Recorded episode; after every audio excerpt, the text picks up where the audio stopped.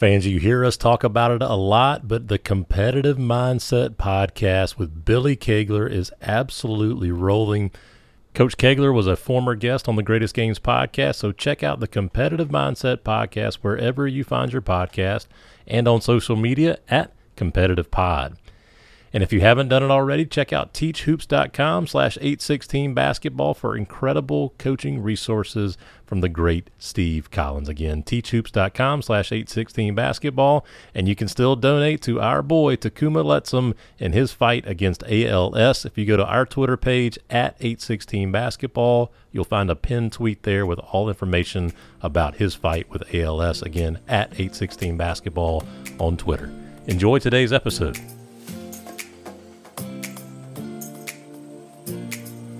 Hello and welcome to the Greatest Games podcast brought to you by 816 Basketball. I'm one of your hosts, Brian Rosefield, and I'm joined by my co host, Chris de Blasio. Thank you, Brian. Pleasure to be here as always on the Greatest Games podcast. A chance for us to catch up with basketball coaches from around the country and have them tell us about their greatest game. As always, it can be their time as a head coach, a JV coach, a B team coach, an AAU coach, uh, maybe even a player, just as long as they tell us why that game is so special. That's right. It could be a former player. And I'm going to embarrass our guest. I probably told him this behind closed doors, but on the air, I'm going to go ahead and embarrass him now. Our guest today was one of my favorite players to ever wear a Gamecock uniform. Grew up watching him play about, about the same age, but just loved the way he played the game of basketball. A former guard of the University of South Carolina, and now a state champion coach at South Pointe in Rock Hill, Melvin Watson. Welcome to the Greatest Games podcast. Hey guys, how you guys doing? Thanks for having me on. Uh, terrific, Melvin. And Brian talks about that. Now, we'll talk briefly, Melvin, about what Brian said growing up. You were one of his favorites. I grew up in New Jersey, but I was a diehard college basketball fan. I was in college the same time you were. And I mean, I watched plenty of games with that three headed monster of Melvin Watson, Larry Davis, and BJ McKie, one of the great all time backcourts in SEC history. Yes, yes. You you know, um, every time I talk about that team, I always tell people, you know, when you mention one, you got to mention the other two because we were just we're we're always going to be connected for life for what we did at the University of South Carolina and just being honest, man, I just it was a privilege to play with those guys, and it just made the game so much fun and easy for me to play. Well, those two guys can fill it up now. So you're right. You get you yes. got some assists there because those two guys can put the put the biscuit in the basket, as they say. yes, yes, well, they can. Uh, a little bit about your post college career and how you got into coaching and, and, how you got up there to South Pointe and have been so successful for you know almost two decades now. Oh man, that's weird because uh, I, I, I wasn't trying to be into coaching. Uh, when I came back uh, from overseas. Uh, my wife is from Rock Hill, and I was kind of going between three spots between Columbia, Charleston, back to Rock Hill, and uh, I wanted to start like a, a camp for younger kids to work on their individual skills. And I invited Coach Fogler up, and we kind of toured the facilities in Rock Hill to try to figure out what was the best spot for me to probably start opening up the workouts and, and you know just just trying to get it up and running at this time, and he was a huge help for me trying to figure out what the next step for me would be outside of basketball. And you know, uh, we went to South Pointe, South Pointe, and I ran into uh, Dwayne Hartzell, who had just uh, left Lancaster to take the uh, job there at South Pointe, and he walked in the gym and he recognized me and Coach Fogler, and he came over and he was talking and he was like, "Hey, you know, at this point, when you get done with playing, what what's your plan? I was like, you know, I didn't. This is my plan to start doing workouts. He's like, hey, how how would you feel about working and being a coach coach in high school? I was like, no, I don't think that is for me. But before I can finish the sentence, Coach Fogler was like, yes, he will take the job. so, uh, in all honesty, uh, between Dwayne Hartson and Coach Fogler, that's basically how I got into coaching. I came onto his staff. He asked me if I was interested in varsity or JV, and at that time, I was more interested in more skill guys. So I wanted to just do varsity and uh, just be his assistant coach. And I just wanted to coach at a high level because my initial thought is to probably try to get into college coaching when it was all said and done. But you know, I, I found out that getting into that business is really difficult because everybody seems to be trying to go in that direction, and then and it's you know all who you know and years of experience as far as somebody giving you a chance as as far as coaching at the uh, college level. But you know, I ended up being in high school, and I fell in love with it. I, I just love working with the kids, and you know, just I remember being in high school and wanting to play uh, college basketball. It didn't matter what level it was for me. Of course, it's a little bit different nowadays. Everybody's looking for the next step as far as playing in the league and make money.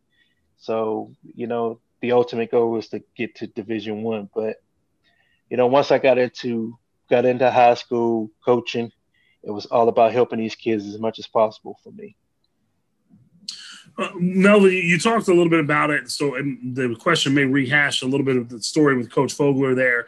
Um, I remember having a conversation with Mike Boynton his senior year, and uh-huh. uh, we were just we might have been on a bus going somewhere, and I kind of said, you know, what do you, what do you think about doing after school, after college? I said, were you thinking about getting into coaching? I kind of asked the leading question, and he goes, man, why does everybody say that? And he said, I'm a player, and mm-hmm. I said, yeah, well, as some sometimes your playing career ends right? Right. You know, right. and and he said everyone always tells me I'd be a good coach, and I'm like, well, that should be a somewhat of a hint, right? Like, right. did anyone right. ever mention? Now, again, sort of the point guard mentality usually leads to good coaching. Obviously, you had that. Did anyone, when you were in college, did anyone bring it up or say it to you, and you probably kind of just dismissed it as well? No, I, I mean, the perception was that we would have an opportunity to continue to make money playing. So it was never a thought of coaching. And um, you know, when when you know the pre-draft camp came out and my name was circling around of being a, a early second rounder to a late round draft pick to go undrafted, maybe free agent. It was always a thought of, hey, you know, putting all your eggs in one basket and and trying to make the NBA level. But uh, to be honest, and I know a lot of people probably won't believe this, but you know, when I choose a school to attend and play ball for uh, for Coach Fogler in the University of South Carolina, I fell in love with Coach Fogler because his his pitch was you will graduate with a degree, and that was my number one goal. And uh, when he presented the academic part of it and how he was going to help me achieve those goals, I knew right then that was the spot for me to go and play at.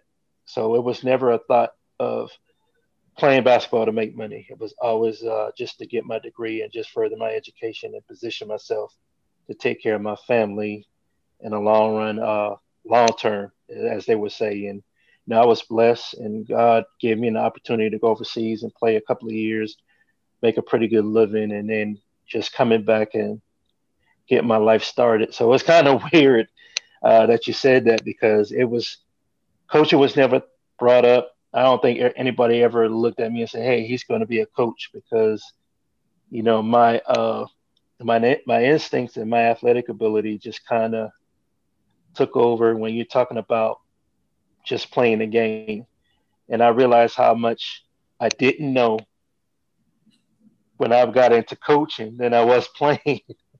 Because there's so many aspects of the game you have to teach. And you know I've learned so much from uh, playing at, at the high level and and playing in overseas and playing with guys in Europe and and learning like just different nuance nuances to make you a better ball player besides just being an being athletic and being a scorer playing overseas those guys really teach you how to play the game and that's why you see so many guys getting drafted and being playing in the NBA and the game has evolved with European players being part of it. So, Melvin, I'm fascinated to hear that story about Coach Fogler going to Rock Hill with you years after you have graduated. So you you get that degree, you go overseas uh, and play overseas, have a great career overseas in Belgium, if I remember right. Is that correct? Well, right, that's correct. Okay, that's correct. And you come back and here's this guy that has recruited you, coached you for four years, and now here he is helping you get started after you finish your playing career. He's not your coach anymore, but he's still your coach in this in this way. What talk about that experience with him? Obviously, all three of us love Coach Eddie Fogler. Um, he, I mean, in a way, he gave us all all start in, in, in basketball. Right. Um, right. But talk about that relationship with him, and how do you carry that forward now with the kids that you're coaching at South Pointe? Uh, being at the Coach Fogler, man, he, you know, coming from Dean Smith uh, branch and the North Carolina branch, he teach family, and uh, when you play for him, you're always going to be a part of his family. Uh, you can always reach out to him and give him a call, and he'll help you in any way possible. Even to this day, before the state championship game, he and I spoke. After the championship game, he spoke. He, he comes up to Rock Hill and come to a practice and give me an evaluation of my team and probably give me some advice to, and how I can make my team better, not only to me, but with Larry uh, as well, coaching over at YPA. And, you know, um, I just love that guy. I, I, I can't put into words how much he's impacted my life and how grateful I am that, you know, God has blessed me to be a part, uh, have him a part of my life and how he's taught me how to stay connected with guys that I've played with and just teach that family uh, I, am missing a word here, but just teaching that family mode of, you know, once a Gamecock, always a Gamecock. You know, that that 95, 98 team, we still stay in touch from the players to the managers to the coaches. We all still talk. I talked to Coach Coop, talked to Coach Lebo, was really happy to see that he was back in the game coaching in North Carolina. Mm-hmm. Coach Callahan, I miss that guy. He's I haven't talked to him in a while, but he's always been a part of the family tree as well uh, Bartley Radebaugh, like uh, John Combs. I mean, the list goes on and on. Those guys, uh, even Kerry Rich, Andy Bostic. When you look at the players and how many players are coaching right now in high school basketball, uh, it's amazing that what we're doing, and as far as in the state, trying to pass on what we've learned through our coaches that we've played for, and I'm really excited to see these guys be successful and to pass on the knowledge that they've gained to the younger guys in the state to boost up basketball in the state? Well, a couple things from that answer, Mel. First of all, don't give Carrie Rich any credit. You don't give Carrie. oh, Cat been a big part of uh, my freshman year helping me move forward. Yeah, yeah. I'm I'm glad uh, that Coach Fogler lives 800 miles away from my team's practices because if he came, he'd probably tell me to resign. but uh, well, you mentioned a lot of people there. You mentioned a lot of Gamecocks, and this is only going to be fun for the Gamecock fans here. But Rose, I'm going to ask it. Melvin, you got to give me a Matt Cradell story. Matt, man, you got to give me Matt, a Matt Cradell story. Mac is is great, man. He's awesome. That's the only story I can give you about Mac. Mac and I, Mac and I have always had a great relationship. Now, once you get your gear for the year. No, it's hard to get extra when it comes to Matt. he he is by the books. He does everything the right way. Uh, he works extremely hard. Uh, he's a great guy. It was it was an honor to see him get honored, and uh, when he retired, well deserved. He's been a part of of uh, this program for many years. He's seen a lot of great coaches, a lot of great players come through. Great guy, great friend, great father. I can't say enough about Matt.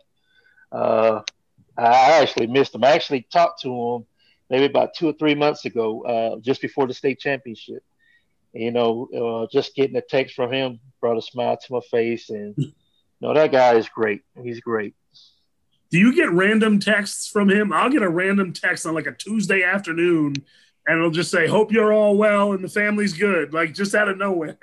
yes, I, I, every now and again I will. He uh, he will drop a, a line saying, "Hey, just you've been you're on my mind. Hope you're taking care of yourself.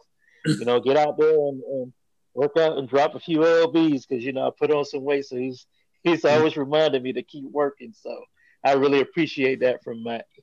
I got it right there in the semi. You can't see it. The cell number, Mac. Yep, right there. Mac, yeah, there it is. That's it. Yeah, let's be honest. The, the fact that Macradell even has a cell phone still blows my mind. For our listeners that don't know who Macradell is, he's the legendary equipment manager of South Carolina. Everybody knows Macradell, and for years never had a cell phone.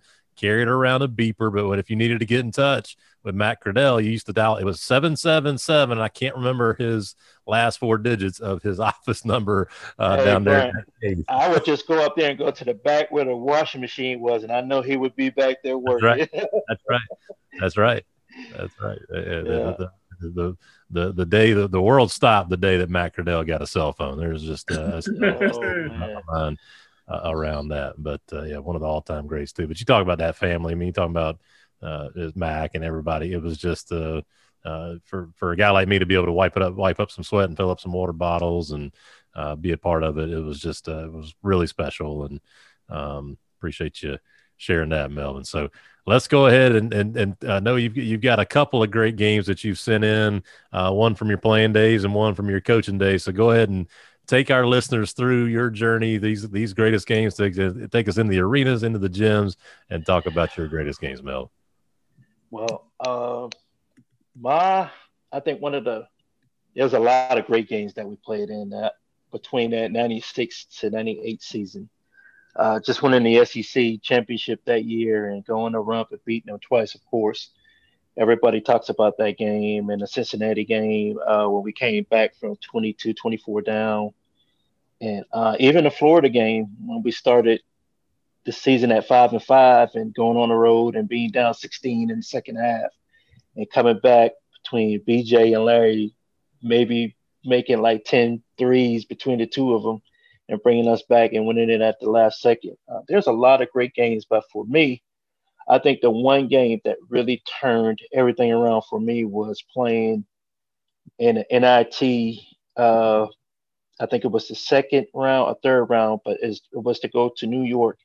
We were playing Alabama at home, and I drove the ball baseline against Marvin Orange, and the ball ricocheted off my leg and went out of bounds.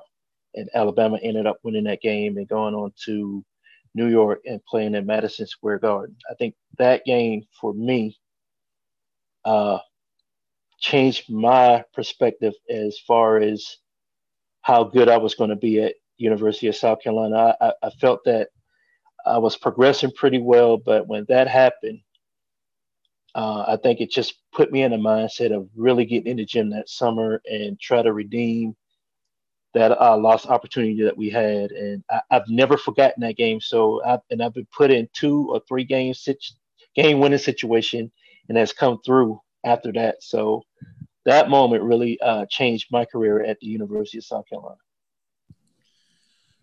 So, um, you just mentioned Marvin Orange. Now he was a South Carolina kid as well, right? Right. Marvin played so there was definitely with something there going up against them, right? Because you probably played, yeah, that was, high school against them, or no, that was uh, BJ's big brother at the at the time, and you know Marvin is a great guy, great player. I remember watching him and playing against, you know, just playing in the state championship when those guys were playing, and we end up losing the Burns in the state championship in overtime, and they end up winning it. And I can remember coming to South, South Carolina, and I had my state runner-up ring, and you know, at the time BJ saw it, and he was like, "Why are you wearing that?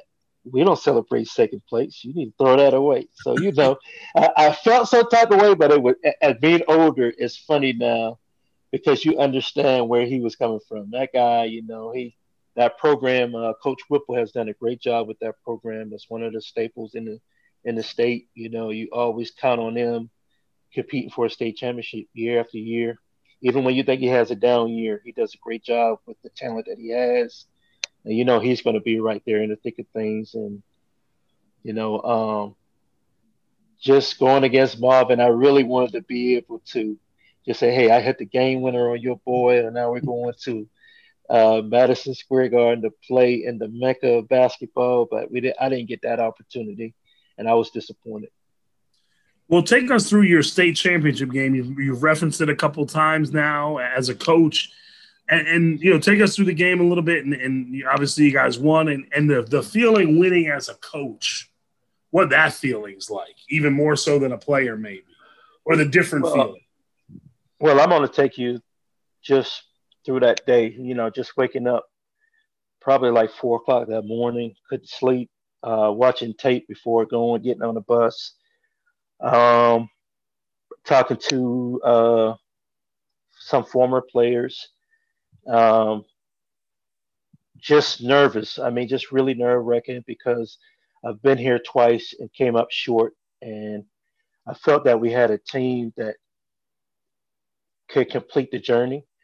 And I always felt that way once we, excuse me, once we got past AC Flora, I thought I really felt of our chances being good. And with Irmo being knocked out, I felt like beating AC Flora, beating Greenville, we just had a really good opportunity. I didn't realize how well Coach Hilton Head was. They were really prepared, and there were some South Carolina ties there. Uh, he he uh, was a grad assistant under Dawn Staley's first year, so there were some South Carolina ties there.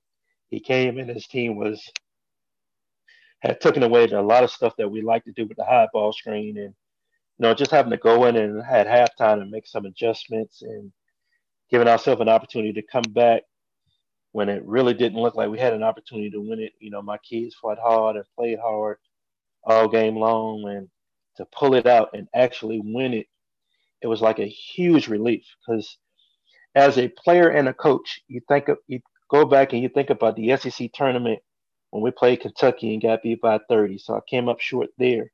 You think about the prep school championship against New Hampshire, came up short there you think about playing overseas and playing in the uh, the Belgium Cup, the finals. And I came up short there. It's like it was a pattern going there on there, and when I finally got the win, I just collapsed to the floor. It was like a huge relief. Like I finally got one, you know, to go my way and and to say that you know now that I'm a champion, that really felt good and. You know, it kind of wiped uh, away a little bit of the disappointment with the NCAA tournament and the college career I mean, I, I, wish we could have won two games that got to the Sweet 16 or or so. It really would have been huge for me as well. But to win the state championship, that kind of lessened the pain a little bit. So Melvin, tell me, you know, I'm I'm fascinated. I don't, I don't want to dig too deep into that uh, story that you opened up with, dribbling it off, uh, going out of bounds, and, and that defeat. And you talk about coming up short a couple of times. Um, how did you really just pick yourself back up and say, all right, hey, yeah, I dribbled it off uh, out of bounds. Hey, we came up short. We didn't we, we didn't make it a Sweet 16 like you mentioned a couple times as a player. But hey, I'm I'm still going to keep pushing here. Hey, I didn't win a state championship here as a coach, but hey, coming back again. How did you just? I'm I'm really am fascinated how you just kept picking yourself back up. Say, I'm going back to work again. Going back to work again. It's, it all comes down to support behind you, uh, your coaching staff, teammates, uh, family, friends. When you have the support that you need to say, hey, look, you know, you, this is a cliche and you hear it all the time. One play doesn't dictate why you guys lost the game. you hear it all the time, but you know, when you're in that moment and, and it's about you, the, the, spotlight is on you and everybody remembers the last play it always feel like it came down to that moment. And um, you know, it's a cliche and it's it's a true saying you hear from uh, Michael Jordan, the legends, those guys, of how much they've been they failed and uh, they learn from their failure to be successful. And that's pretty much what it is. I mean, it, my mindset was, hey, did I leave everything out there and played as hard as I could and came up short? it's a disappointment, but you can pick yourself up when you know you've done that. And I believe, as a competitor, I believe every time I stepped on the floor, whether it was stitches across the eye, uh, torn meniscus, or a leg injury, and still going out there and playing and giving everything you got, you can't be disappointed in yourself. You just gotta, you just gotta keep grinding, and eventually you're gonna have that breakthrough. That's how I always felt, and and I have a strong belief, and I believe that you know God puts you through things to help you grow as a person and help you understand uh, life as as in general. And those are life lessons that I took from the basketball court to carry on to everyday life and work and family. So those things really mold and shape me to who I am today. Melvin, I, I think that's so beautiful. I found an article here about that game, the, the first game you're talking about and there there are two quotes that I want to talk to us about our listeners and everybody here. The first one is from Coach Eddie Fogler, and he's quoted as saying, "If I had to do it over again, I'd do the same thing: clear out Melvin one on one, take it to the basket, and take our chances." So like that support from your head coach is saying, "Yeah, I, I, he just he didn't he didn't make the play." And then the last the second quote is a quote from you, is saying, "You know, I really don't know what to say right now." I'm just going to try to put this behind me now and move on and try to get better. And and that's what you've done. I mean, and to see here, you see, be, talking to you now about winning a state championship out of the sting of a defeat here years and years ago. I mean, I think I think it's just a beautiful a beautiful story, Melvin. I really appreciate you sharing all that with us. Yeah, it's not a problem at all. I mean, it's just you just got to look back on on everything that's going on and just appreciate what you have because you realize how you know, people have lost loved ones with the pandemic, and you know, it, things are just bigger than in life than just basketball. And I'm happy to share, and I hope that you know I've I've been able to encourage someone who's listening, and just you know, just have faith. Eventually, you know, your blessing will come. Before your blessing comes, you got to go through trials and tribulation, and those were things that I was that was taught with me at a young age with my mom, and I just just take what I learned from her and just just keep it close to the vest and, and just be a better person every day. All right, all that mushy stuff that Brian likes. We're gonna end with a fun question here, Melvin. You know I love. uh, if I ask uh, a couple kids that played for you, you know, 8, 10, 12 years ago, and, and I ask kids that played for you this year, what's that one phrase or word or saying or mantra that Coach Watson always repeats. What's that thing you say over and over again? Family. Family and compete. You have to compete because nothing is given to you. You have to earn everything that it is that you want to achieve. Those are the two main things that I teach my kids. And before we break the huddle or if we're gathering up at the end of practice, just compete